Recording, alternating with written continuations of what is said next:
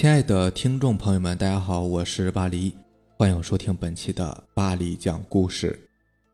咱们今天晚上呢，还是接着上期没有讲完的故事来讲。上期给大家分享了一些听友发来的一些故事，然后咱们的听友绝妙给咱们分享了很多故事啊。上期没有讲完，咱们这一期呢就把剩下的故事分享给大家。先来看第一个故事。第一个故事的名字叫《叫你还我命》。我小时候村里经常停电，停电了就看不成电视，就有些人呢吃过晚饭来我家串门大家坐在一起没有新鲜话题，就讲一些自己所见的离奇故事。我记得我爸给大伙儿讲了这么一个故事。我老家是住在集贤县的，但我不在那里长大，所以对地名不太了解，也记不太清楚。我爸讲的是解放以前发生的事儿，说有这么一家子人呢，父亲早年呢死了老伴儿，一个人带着儿子，好歹也给儿子娶上了媳妇儿。可过去那个年代啊，给媳妇儿受气那是再平常不过的事情，谁也不会去问因为什么。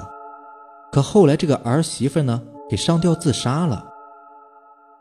到了头七那天，天刚一黑，老公公在屋里吃晚饭呢，就听见外头一阵。哀怨的女声：“还我命，还我命！”这老公公吓得不敢出门，一会儿就听见这个声音进了外屋了。老公公从里屋窗户把窗户纸捅了个小眼儿往外看，因为过去都是老三间室的房子嘛，开房门中间是客厅，卧室在两边。客厅的锅台连着东西两个屋的火炕，一般家中老人都住在东屋。儿子娶了媳妇儿，就住在西屋。两间屋子的墙上都有窗户，而且都是纸糊的。老头就是透过窗户纸的窟窿往外看的，也看不清到底有什么。就是这骂声不间断的哀怨的说着：“还我命，还我命！”老头屏住呼吸，就这么惊恐的看着。不知道过了多长时间，就看见一个小影子爬上了水缸，在昏暗的油灯底下，大概像是一个小动物。只听啪嗒一声。像是掉进了水缸里，老头忙不迭的跑上外屋，把那一半的木头锅盖盖在了水缸上，然后一屁股就坐在了那个锅盖上。因为受了惊吓，所以他也不敢放松。后来直接盘腿坐上去，一边颠着屁股一边骂着：“我让你还我命，我让你还我命！”早晨，左右邻居都起来抱柴，该做饭的做饭，该吃饭的吃饭。就发现这老头家的烟筒怎么没有冒烟呢？大家都感到奇怪，于是就进去看看。就见这老爷子还在那个缸上坐着，嘴里不停地念叨着：“我让你还我命，我让你还我命。”几乎都是有气无力的念叨。有胆儿大的小伙子上前：“哎，大爷，你这是干啥呢？快下来呀！”见老头也不动弹，意识有点僵硬，大伙儿就上前把他从缸上拉下来，掀开那半拉木锅盖。大家的眼睛都惊了，瞪得老大。妈呀，这缸里是个什么玩意儿？一个圆圆鼓鼓、赤红皮毛的东西。捞起来一看，竟然是一只黄皮子。不知怎么就借了那冤死的媳妇的气，回来诉冤了。摸到了一阵子，可能是口渴了，想爬上水缸喝点水。可是缸里只有一半的水，他个子小够不着啊，便想蹦到那个葫芦瓢上，借助葫芦瓢的浮力。去喝缸里的水，可谁知那葫芦瓢是扣在水里的，小玩意儿刚踩上葫芦瓢，那葫芦瓢一个翻个，它就掉到水里了。就这样在缸里边泡了一宿，泡得圆圆鼓鼓的，也把老头给吓得没了魂儿，竟然跟一只泡死的黄皮子战斗了一宿。当然，更大程度上是觉得自己害死了儿媳妇，所以在听到儿媳妇喊冤的时候，才显得惊恐不已啊。另外，在我们村子有一个叫做王大娘的。下面这个故事呢，就是他老父亲年轻的时候经历的事儿，也是在解放前。当然，现在连王大娘的人都不在了。但是王大娘跟我妈当年关系不错，常来我家唠嗑儿。据王大娘说，解放前她的老父亲年纪尚轻的时候出门办事儿，那个年代交通不发达，通信更是白扯，要办点事儿得徒步走。有的时候天黑都到不了家，还有就是那个时候没有正经的大公路，走的都是羊肠小道。老人家走了很远，也不知道还有多远能到家。天也黑了，就看见一个地窝棚，便敲门借宿。门开之后，从里面出来一个年轻的小媳妇儿。老人家跟他说明来意，因为天色昏暗，老爷子并没有察觉这个小媳妇的脸色，也不知道这家刚刚死了人。那小媳妇儿回答说：“行，大爷你进来吧。”老爷子被安排在一铺炕上，只是老爷子不明白为什么这个小媳妇儿夜深了还不吹灯。过了一会儿，就听见外屋哗啦哗啦的响，老爷子便问姑娘：“外头啥动静啊？”小媳妇儿淡淡的回答说：“没事儿，是猫。”老爷子虽然感觉有点异常，但是因为白天行动太累，也就没有当回事儿。可是过了一会儿，这猫的动静越来越大，老爷子又问了一句：“姑娘，外头啥动静啊？”那个小媳妇儿仍然回答说：“是猫。”可就在这时，这所谓的猫一下子跑进了屋里。老爷子抬头一看。这哪里是什么猫啊？眼前一个穿着过去的老衣服、身体僵硬、不会迈步的人，就这么叮啷哐啷的进屋了。老爷子明白啊，穿这衣服的定不是活人呐。说时迟，那时快，老爷子一脚踹开窗户，撒腿就跑。这死人就在后面追。我也不明白那死人是怎么追的，怎么跑的。大概可能就像电影里边拍的那样，一蹦一蹦的吧。你想啊，那人死了，关节都硬了。他如果能像活人那样奔跑，那也不会被人看成是死尸了，对吧？老爷子在前面跑，死人在后面追。那个小媳妇呢，拎起她丈夫生前的枕头，也在后面追。就在老爷子累得上气不接下气的时候，正好看见一大堆的柴火，都是树枝。据王大娘形容，老爷子就像是一只野鸡，把头插进柴火堆里，屁股还露在外面。这时候，小媳妇儿也追上了她那个死去的老公，一枕头砸在后脑勺上，死人便倒下不动了。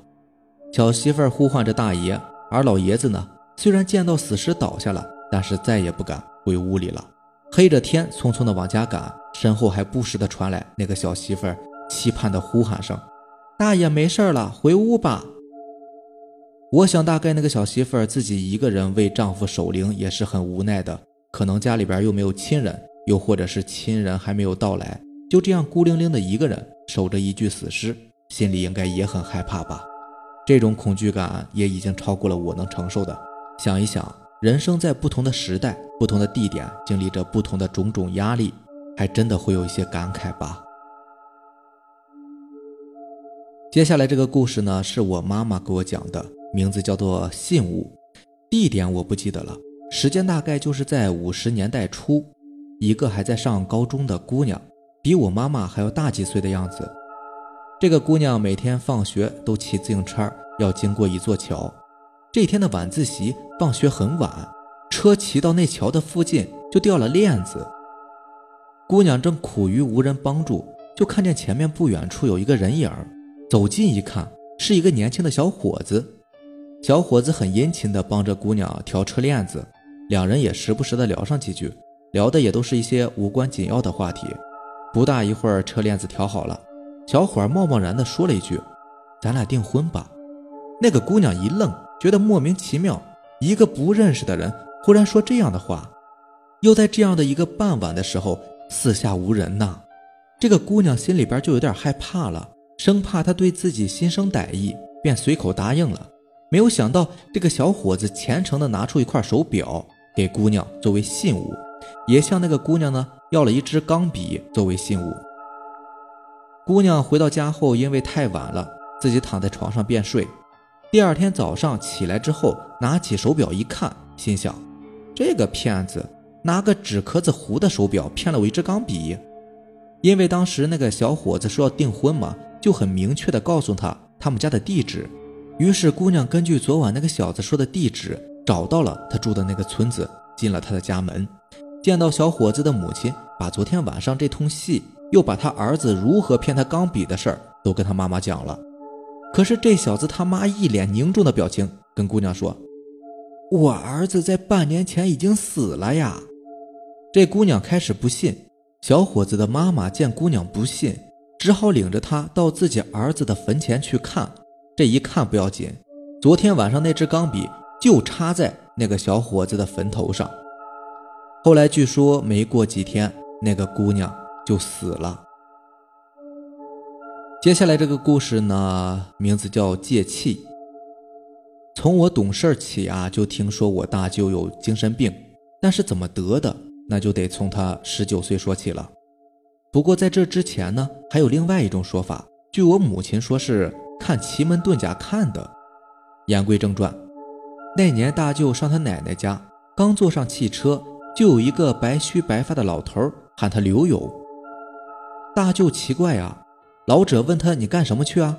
大舅说：“上我奶奶家。”老者点点头说：“去晚了你就看不见了。”大舅没明白他什么意思，只感觉有点糊涂。在清醒之后，老头就不见了。车到了地方，大舅就来到奶奶家，也就是我太姥姥家。老太太很高兴，做了一桌好吃的。到了晚上，大舅睡在太姥姥的炕梢，半夜里听到动静。感觉太姥姥有点不对劲儿，点灯一看，老太太剩下一口气。大舅跟后太姥爷把衣服给太姥姥换上，这功夫太姥姥就咽了气。两个人把老人家的尸体抬到外屋，平放在地上。刚巧不巧，圈养的鹅笼就在西屋的墙边大鹅在里边躁动不安，嘎嘎叫个不停。这时候太姥姥那个后老伴啊，就拿钥匙开箱子。把比较值钱的东西都拿走了，留下大舅一个人在屋里。大舅一个人站在东屋门口看着他奶奶，就听大鹅不好声叫唤，使劲拧膀子。大舅就看见刚咽气的太姥姥呼的一下坐了起来，大舅心里一惊，身子缩在里屋门后。不想这老太太张嘴竟然发出嘎嘎的鹅叫声，接着猛地站起身子扑进了屋里。在屋里的大舅已经是吓到极点了。眼看着扑到自己跟前的奶奶，我是真不知道大舅是怎么过去的这个惊悚的时刻。后来，也就是现在，当我懂事起，对大舅的事情呢，也有一些耳闻。大舅得了精神病，一辈子没有成家。六十多岁的时候，我妈回老家跟我大舅唠嗑儿大舅回忆起几十年里的很多事情，我妈哭了，说：“大哥你好啦，这些年呐，你可把人坑惨喽。”哎，这病犯了，打人都拿家伙事儿，犯病不认人呐。现在大舅已经去世十多年了，我对大舅的印象模糊，我长这么大也只见过他一次呢。接下来这个故事名字叫《三舅的故事》。之前说过，我老家是住在集贤县的，三舅呢就住在老家，有时候农闲了或者是冬天，都会坐汽车上我们家来。那时候我还很小，七八岁的样子。三舅很稀罕我，一来就给我讲故事。也不知道是我三舅读了什么古代书籍，还是听什么人讲的，说是有这么一个地方，一段时间里面有很多的孕妇，半夜睡觉不知道被什么贼人剖开肚子掏出婴儿，伤口虽然闭合，从外面看不到血，但是会有一条浅浅的血印儿，谁也不知道这到底是怎么回事。后来呢，有一个学生，他在天不亮的时候去上学，因为学堂离得远，学生每天上学都要走很远的路，途经天野坟地。天蒙蒙亮，他路过一片坟地，看见没有下葬的一个棺材，隔着不算太远，但是也没有到跟前儿。也许是因为好奇，他边走边看，走过了还得回头看着往前走。一会儿就看见一个人朝着那个棺材走过来。因为天黑也看不清，感觉像是一个女人，觉得这人手里好像拿着一个什么东西，走到棺材前，双膝跪地，合起双手拜了一拜，棺材就打开了。只见这个女人钻进了棺材里。学生虽然好奇，但是也没有过多的逗留，加快脚步上学去了。第二天早上天蒙蒙亮，这个学生还是经过这片坟地去学堂，又是远远的看见了这样的一幕。好奇心使他藏匿在离那个棺材稍微近一些的草丛中，想看一个清楚。果然，那个人影就是一个女人，但又十分的奇异古怪。就感觉他行动僵直，手里拿着的东西，仔细一看，竟然是一个婴儿。各种惊恐袭来，但是那个学生还是很沉着的，没敢动，只等这个怪异的女人掰开棺材钻进去，学生才走。放学以后，这个学生回到家中，把事情跟他舅舅说了。这个学生的舅舅呢，据说是懂阴阳的，他舅舅给了他一道灵符，又在他耳边嘱咐了一阵。这天早晨，学生早早的来到了坟地，把舅舅给他的灵符贴在了棺盖上。学生藏匿在草丛里，静观其变。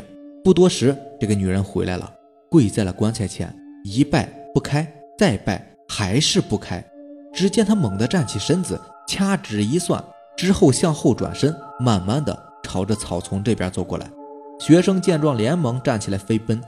他在前面跑，那个女人就在后面追。学生跑得快，那个女人像是借着气，追得也很快。快跑回家门口的时候，那个学生边跑边喊着舅舅。最后，学生爬上墙头，翻进了院子。那个女人在后面伸手，也抓住了他的脚跟。他使劲一蹬。这女人的指甲勾掉了她脚跟上的一层皮。等她翻进墙头，院里的大公鸡打鸣了。听到鸡叫声，女人仰面倒地。天亮以后，村里人都出来看热闹，大家这才看出，这就是村里某一户人家一个月前刚死的人，可能是借气导致尸变，害了很多的孕妇，吃了胎儿。据说啊，如果过了七七四十九天成了气候，就没有人能够制服他了。好了，以上就是咱们今天晚上要分享的故事了。如果喜欢咱们的节目呢，就点个订阅吧。另外，如果你也有比较精彩的故事想分享给大家呢，那就给我私信或者是留言吧。好的，那就先这样，大家早点休息，晚安，拜拜。